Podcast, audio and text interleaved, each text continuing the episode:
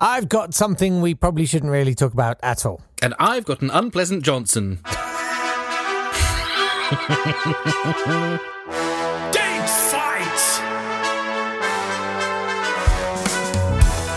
Hello and welcome to Date Fight. It's the show where we take great moments that occurred on this day in history and we try not to think about Natt's unpleasant Johnson. Yes, he's Jake. Yeah, I'm Natt Tapley, and together we have taken two eggs from the box of history and have smashed them to see which makes the most historic omelette. Mm. Well, Jake hasn't because he's vegan, but he's just looking at me making omelettes with a look of mild contempt and disgust. And uh, we're having a lot of we're having a lot of fun. Uh, Natt, Yes, we you've had a lot of fun, haven't you? Uh, just yes. Yeah, it's been Your life's it's really good great. fun times. cleaning, It's cleaning just- up a lot of vomit. Uh, everyone's Yeah. a critic. Right, we'll keep this short and sweet then. Let's. Round one! I'm going to take you to the 24th of February, 1868, when Andrew Johnson becomes the first president in American history to be impeached by the House of Representatives. Andrew Johnson became vice president after Abraham Lincoln was shot. Um, and people thought, oh, maybe he'll do quite well. He's a Southerner, um, so he will. He won't be too um, tough on the South as we try and reintegrate it with the North and rebuild after this Civil War. Um, maybe that'll work. Unfortunately, what people forgot was he also had been a slave owner himself. Oh. And, yeah, and was a consistent white supremacist, Oh. uh, saying to people, the white man alone must manage uh, the, the South. Nice. Uh, he didn't want anyone but whites to have suffrage. He, uh, he well, to quote him exactly, during the war, um, and I'm going to use a term we wouldn't usually use on the podcast. He said, "Damn the Negroes! I'm fighting these traitorous aristocrats. They're masters." Hmm. So he fought against the South because he hated the Southern aristocrats who he thought had seceded from the North, not because he really wanted to end slavery or had any love for humanity in general. Wow, that that's that's an amazing position to take, isn't it? Yeah, he was just hateful to everyone. He also hated the North. He hated New York. He hated cities. He hated coastal elites. He hated industrial cities. He was. He didn't like many people, essentially, apart from smallholders. He'd been a tailor's apprentice. He was a self made man. Well, as much as you can be a self made man when you've got I was slaves. going to say. he was actually made by someone else, but he liked to think of himself as a self made man because he'd started as a tailor's apprentice and had worked his way up to having a small holding.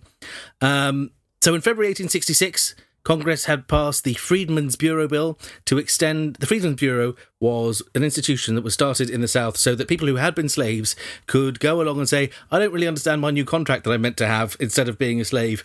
Could you help check to make sure that I'm not being conned? And they would check the contracts and they would offer some sort of help for people who'd been thrown off farms. And they were an institution that was there to make sure to try and reintegrate uh, the white and the blacks in the South into being a cohesive unit rather than uh, masters and slaves.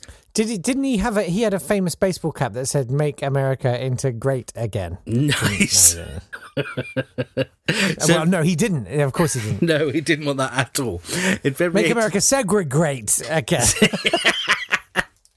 uh, so February 1866, Congress tried to extend the Freedmen's Bureau, which was about to come to an end, so that to give it the right to build schools and do slightly more, uh, slightly more to help people in the South. Um, and it went through Congress. It passed easily. Um, went through both houses in Congress, and it reached Andrew Johnson, who vetoed it automatically.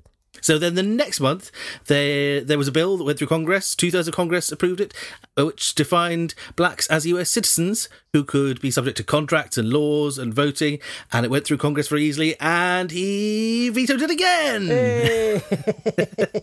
he then left the Republican Party for his new national unionist movement and went on a speaking tour, during which he was heckled roundly by everyone and ended up just getting into fights and arguments everywhere he went.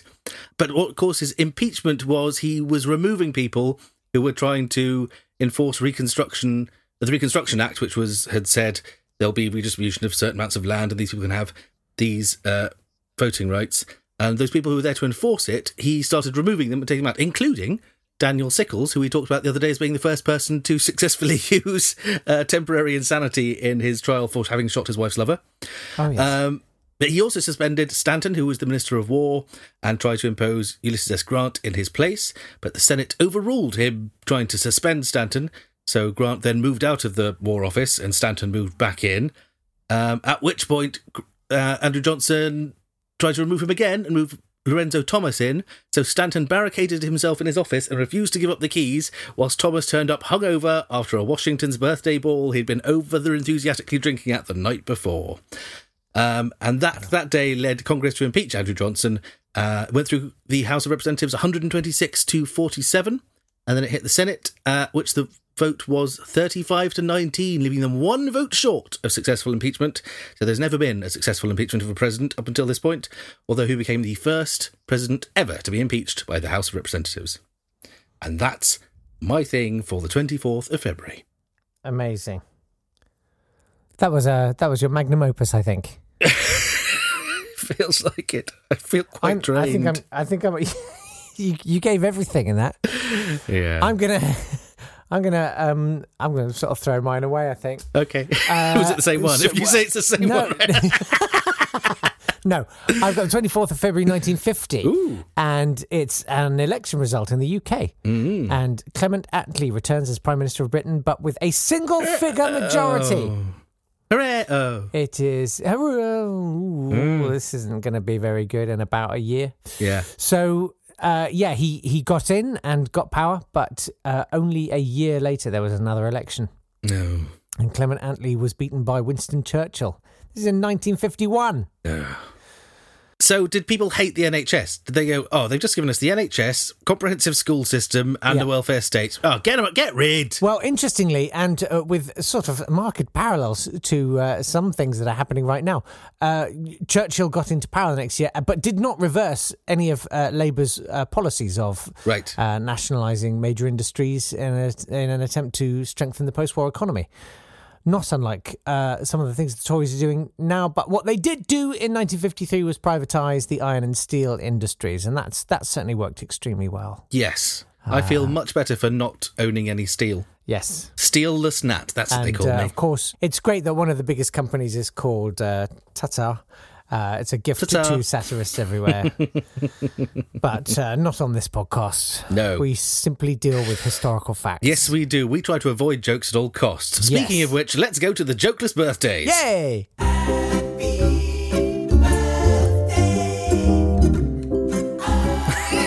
Happy birthday to monochrome polo necked creator of all that is destroying the world, Steve Jobs, who might still be alive today if he'd used proper medicine to treat his cancer rather than alternative medicine. Happy birthday. Use proper medicine, people. Just. Yes. It's called medicine for alternative medicine isn't medicine. It's not an alternative. That's a good point. It's like Because uh, at the moment it becomes proven, we just call it medicine. That's what it is.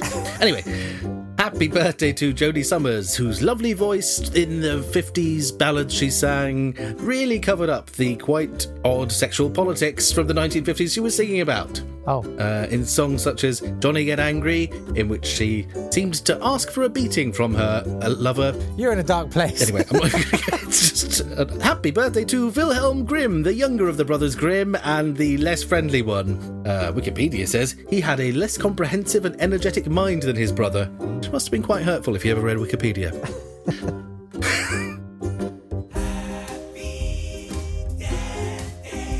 Happy Death Day to Thomas Bowdler, who, with his sister Henrietta Maria Bowdler, wrote the Family Shakespeare, where they took Shakespeare and took all of the good bits out. oh, what a brilliant idea! Yeah, so that children could read it, so there are no Yeah. references to anything rude. Any of the good stuff? Yeah, yeah, brilliant. Uh, it's quite famously they changed out damned spot to out crimson spot, except they didn't. That wasn't them. That was another set of people who had exactly the same idea. That was Thomas Bulfinch, who also wrote Bulfinch's uh, mythology. Uh, So that's the American version. But Thomas Bowdler, he wrote the version of Hamlet in which Ophelia doesn't commit suicide. It sort of sounds like the. It sounds sounds like sort of Shakespeare where you're not allowed to repeat yourself. You know, like to be or not having of Exist existence things. Happy Death Day to Margaret Leech, the American historian who won the Pulitzer Prize in 1942 and had been married to Ralph Pulitzer since 1928. Actually, it, probably, it was probably a very good book. I shouldn't imply that. She probably won it entirely on its merits. Such a surprise. We're so pleased. Uh, happy Death Day in 616 to King Ethelbert of Kent, who was Bretwalda, King of the Britons, and was the first British king to convert to Christianity. Hmm. He, oh, he also gave uh, Canterbury to the church, which is why the Archbishop of Canterbury is the head of the Church of England, and uh, why Canterbury Cathedral is where it is. Oh, that's nice. So that dates back to the seventh century. I like that. Good. Yeah, good fact there. Yeah, good fact, mate. Yeah, thanks. Oh God. Round two. Let me take you to the 24th of February, 1989. eh? Ooh, And $3 million is up for grabs. wow! No one told me that. And anyone can win it. what?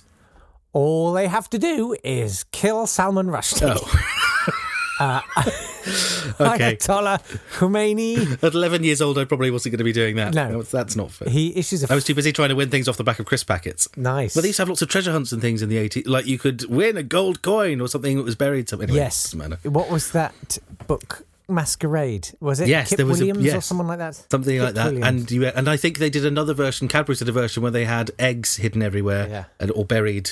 Yeah. Good times. Anyway. People should do more things like yeah, that. this was less like that. This was more about Yeah, killing so an much author. like. Yeah, but Yeah. Salman Rushdie wrote these satanic verses. I'm not necessarily going to Hmm. go into it too much. Uh, it's probably I don't know. I, I don't know if the fad fatwa is still still running. I don't know. I don't know. How do you check? Is there a is myfatwa still going.com? Rate my fatwa. Am I fat or not?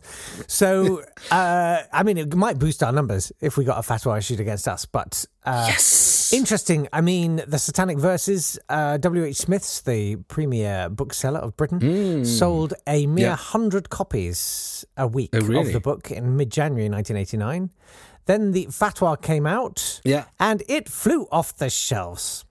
Wow. In America, it sold unprecedentedly five times more copies than the number two bestseller, Right. uh, which at the time was Star by Danielle Steel. It sold uh, three quarters. I know it's amazing. It? It's a lovely juxtaposition. Yeah. Uh, she got a fatwa against her for, For just crimes against literature. just bad writing. Yeah. So uh, three quarters of a million copies of the book by May. Right. And uh, then there was a bookstore chain called B. Dalton yeah.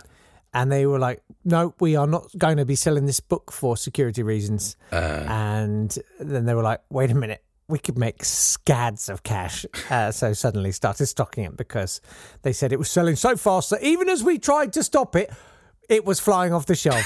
I don't. I don't agree with as we were this. taking I don't- yeah, All right, yeah, fifty. Yeah, all right, fifty. Wow. So uh, Salman Rushdie earned two million dollars within the first year of the book's publication, and the book is Viking's all-time bestseller. So, Wow. I mean, big numbers flying around: two million to Salman and three million to whoever killed him.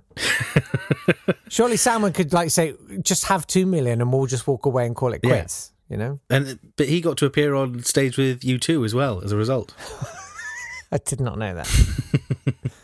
Well, not on stage. I think Bono phoned him from the set. Wasn't that the incredibly daring Yeah. prank they did in sometime in the early nineties? Interestingly, because I always Salman assumed it was like stage. really highfalutin stuff, and I think he did he write Midnight's Children? Was that one of his? I think No, it was. that- Yeah, Midnight's Children Yeah. is a, it's quite Yeah. difficult. It's but he always I- I- mentions it's all right, but he always mentions flatulence, doesn't he, in every book? yes, he's the Philip Roth of well, Yeah. not being Philip Roth, I suppose. He says in uh, in the uh, Satanic verses, "If a man farts, let him turn his face to the wind."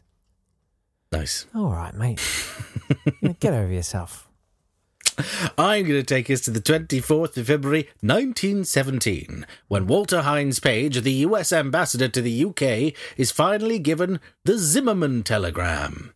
The Zimmerman telegram is a telegram sent from Germany to Mexico saying, Hey, Mexico, why don't you attack America? And if you do, we'll make sure you get back Texas, Arizona, and New Mexico. That'd be good, wouldn't it?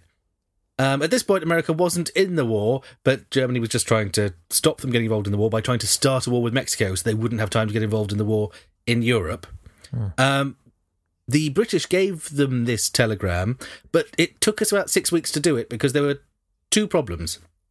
The telegram had been intercepted by Room 40, which was essentially what we'd call, I guess, MI5 now. Okay, Um, and it was Chief Reginald William Hall was it was captured because it was- intercepted because we were intercepting all of the cables that were going in and out on the U.S. diplomatic line, which came through England. Oh. The Uh, so we couldn't say, oh, oh, here we got this one, because then the Americans would say, why have, Have you been you listening to all? Yeah. yeah, where did that come from? Because we'd cut the Germans' cable, so they couldn't send any to anyone. So they were renting the Americans' diplomatic cables, which we were intercepting, and we but we couldn't tell them, so we had to make up a lie whereby we'd found out about it from other ways. We had to wait for them to send it another way, Oh wow. so that we could say, oh, we got it that way. oh wow. Uh, we then added another way, which was just untrue. So we said there was, it was sent by three different routes. Um, it wasn't.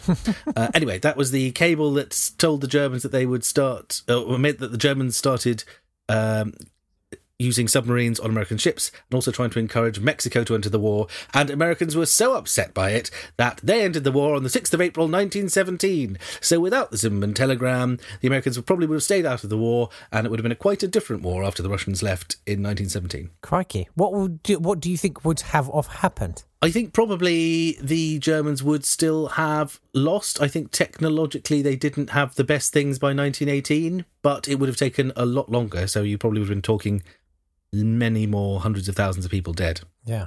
Crikey. and an even more devastating. And whether or not we would have settled for an armistice or it would have been, you know, actual destruction of countries, I don't know. Well, we'll never know. Anyway, that's my imaginary I like your. I like your. I like yeah. World, World War One. That's definitely one for two dads in the history shed. yeah. Oh. If you've enjoyed, Oh. yeah, go on. Yeah, well, if you like Two Dads in the History shed, there will be special episodes coming out every month for Patreon subscribers. Yeah, Not for the rest of you. yeah. I'm glad we made more work for ourselves. Me too. Can't wait. Uh, if you didn't hear it, by the way, Two Dads in the History Shed is uh, it's sort of like, I guess it's almost like the, the other side of the coin of, of this podcast. yes. It's it's everything that we we hope not to be, but secretly fear we might be. Yes. It is definitely still the same coin. It's just, it's just the other side of it. Uh, okay, that's it for today. Uh, welcome to your Monday. I hope hope you have a good one. And uh, don't forget to vote. You can go to Yes. twitter.com slash date underscore fight. Or facebook.com forward slash date fight. Date, date, date And, fight. and do vote. If you didn't hear Do yesterday's, vote. Oh, the results goodness. were so insanely close it was ridiculous. Yes. So vote, vote, vote. every vote makes a big difference. Uh, that's it. Thank you very much indeed for Yes. your company. We'll see you tomorrow. See you tomorrow. Bye.